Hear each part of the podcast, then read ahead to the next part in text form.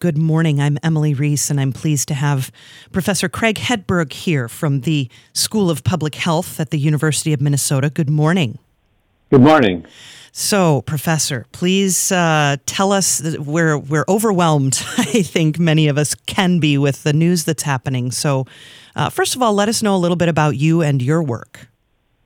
Well, I'm a, a professor uh, at the University of Minnesota School of Public Health. My training has mostly been in uh, infectious disease uh, surveillance and control. I spent uh, many years at the Minnesota Department of Health before joining the School of Public Health.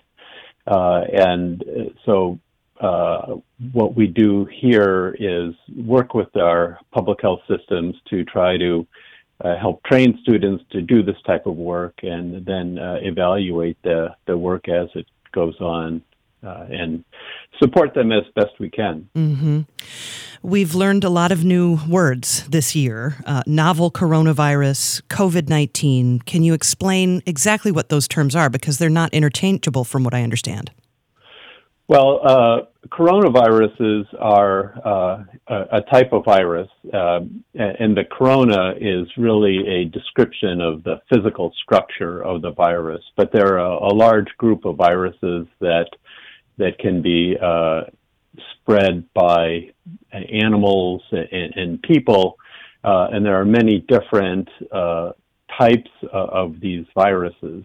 Um, the one that we're particularly concerned about, the uh, the COVID nineteen, this uh, novel coronavirus, was one that uh, sort of emerged last fall. initially uh, in China and has uh, has really spread around the world. Um, viruses uh, tend to be very uh, specific for the kinds of hosts that they may be able to infect. And uh, what we saw this past fall, and we've seen this in, in, on other occasions as well, is that uh, a virus that is circulating in an animal population uh, is able to uh, initially infect uh, humans, and then uh, the virus develops the ability to spread from person to person. Okay. Uh, th- this is, and, and so COVID 19 is just a way to identify that this was a coronavirus uh, it, that causes disease uh, that emerged in 2019. Okay. So the, it's a, just a shorthand way of, of identifying this particular virus. But the, this process of viruses uh, emerging from animal populations to infect humans is one that has been uh, um, studied for uh, a very long period of time and has been a concern for many people uh, and really has been the basis for some global public health and infectious disease tracking efforts mm. uh, for quite some time. So, what have we learned from other countries and hotspots about the rate of transmission here in the U.S., or even specifically here in Minnesota?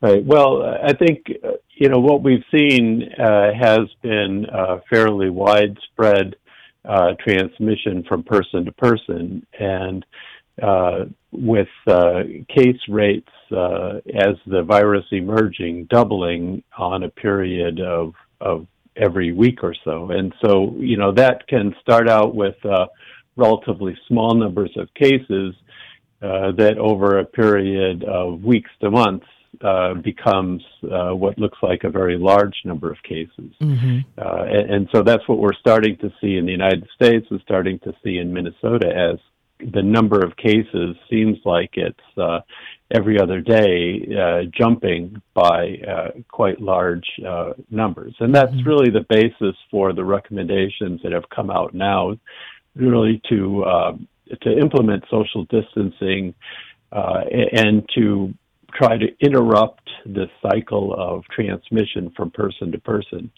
Most of the people who become infected with uh, this virus are probably going to have a mild illness, and many people may not have any symptoms at all. Particularly, uh, young people seem to uh, be at lower risk for complications of this. Um, but uh, elderly people, people with underlying health problems, may be at uh, risk for very severe illness uh, that may require hospitalization and intensive care. Mm. And the the whole purpose of the recommendations that have been uh, put into place now are to try to stop transmission among uh, the population at large uh, so that we can protect those people who are at greatest risk. Mm-hmm. Uh, and, and, the fear is that if, if we don't stop, if we don't slow down the transmission of this virus, that we're going to be flooding our hospitals with uh, with those very serious illnesses, mm. and it will overwhelm the capacity of the hospital systems to uh, to be able to provide uh, care for those people. Sure. Um, and, and, so that's why you know we've uh, you know the governor and and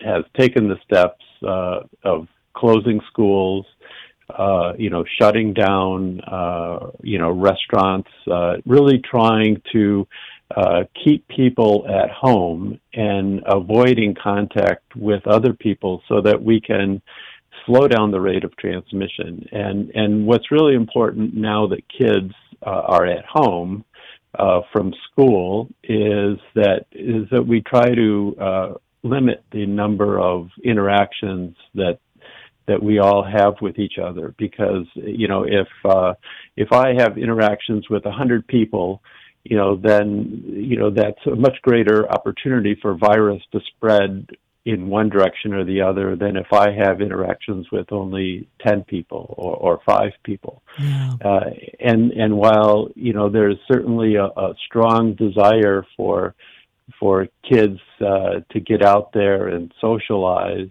uh, yeah. you know, it really is a time that we just need to, uh, to stay home and, um, uh, explore other opportunities uh, you know to develop our our uh, our minds and and and take uh, take a chance to stop uh, transmission or at least to, to slow it down. And and and by doing that really create uh, some space uh, so that we, we don't overwhelm our healthcare system. Sure. I've heard uh, conflicting things, uh, Professor Hedberg. I'm speaking with Professor Hedberg from the School of Public Health at the University of Minnesota. I've heard conflicting things about uh, what to do if you feel symptoms. I, I, feel confident that, you know, if you're an individual in a high risk group and you have underlying health conditions and you feel symptoms, maybe you should go get help. But I've also heard that if you're you know someone in their 30s who's normally healthy and you have symptoms that you shouldn't go anywhere. And you so i'm i get confused about what to do if i feel sick compared to what to do if someone who's 70 feels sick.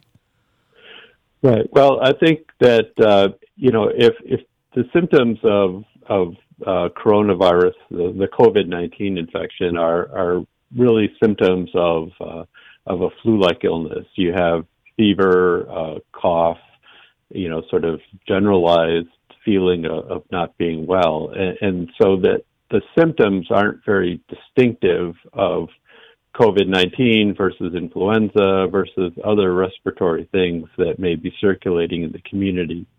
Uh, and, and, right now, I would recommend that uh, if people, you know, have fever, they they have cough, certainly they can call their healthcare provider um, you know, one of the things that we have really lacked uh, up until uh, this time has been the ability to test people to see who has uh, this virus and who and who doesn't. Mm-hmm. But as test uh, availability increases, uh, it, it, really could be useful to know, you know, just who is infected. So uh, I would recommend that you contact your healthcare provider uh, and find out uh, about the availability of being tested because uh, one of the uh, one of the tools that we have to really fight this virus is to be able to track where it is better. Uh, and, and if we know exactly where the virus is being transmitted, uh, you know, then all of our public health recommendations can be more effective. Okay, sure.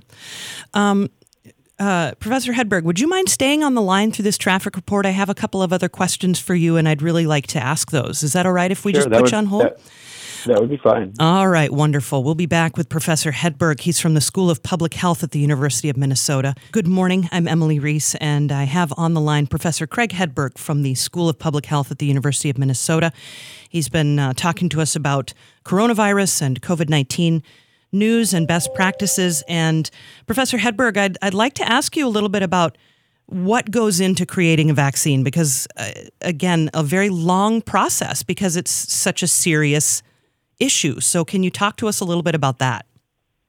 Sure. Uh, well, you know, everybody uh, would love to see a vaccine developed because that that gives us the ability to prevent the uh, infection from occurring if you happen to be exposed to it. But uh, developing a vaccine can be very, uh, it's a very time consuming process. First, you have to be able to uh, really isolate and, and, characterize the virus and be able to, uh, you know, grow enough of the virus to uh, be able to, to work with it in the laboratory. Wow. Um, and then once you have uh, basically the the mechanics of working with the virus worked out, we have to have a system in place to ensure that the virus is the vaccine is safe, that that we don't actually hurt people uh, by administering the vaccine. Uh, and and that's a, a, process whereby the, the vaccine, as it gets developed, uh, is administered to a small number of people just to make sure that there aren't any uh, unexpected reactions to the vaccine. Mm. Uh, and, and, that has actually started now with uh, with uh, the first of these vaccines uh, in the United States that are in development. Uh, and then once once there's some assurance that there is a, a, preliminary level of safety, then additional trials in, a larger number of people can be uh, can be held to try to uh, you know verify that the vaccine is safe, and, and, then we have to be able to demonstrate that the vaccine is effective uh, and that it protects uh, you against uh, virus infection. And those studies uh, really tend to be bigger. they take longer. Uh, they have to be done in settings where there is some uh, virus transmission going on, uh, and, and they're they're they're complicated to set up. But it's really important that we go through the process of making sure that the vaccine is safe and effective because we're investing a, a lot of resources in, in, this public health intervention. Mm-hmm. Uh, and, and, if the intervention uh, doesn't work or, or, causes harm, then you know that sets us back if we rush into it too quickly. Uh, for one thing, if you have a vaccine that uh, becomes available, people might start relaxing some of the other measures that they have in place because they think the vaccine will prevent, protect them. If the vaccine doesn't work, uh, you know, then then we can't really afford to let down our guard uh, with these other measures that we're taking place. Mm-hmm. Mm-hmm. Uh, so, a very time consuming process indeed to get that uh, formula just right safety and effectiveness. Um, Professor Hedberg, uh, can you talk a little bit about how uh, this? I don't mean to jump all over the place, but in terms of how long the virus can live on a surface, do we know that yet? Well, uh, the the issue of how long the virus can live on a surface uh, is is complicated. First of all, viruses actually aren't living in in the common way that we think of uh, animals being alive. Viruses are uh, little protein shells that have uh, nucleic acid, the, the ge- genetic material inside.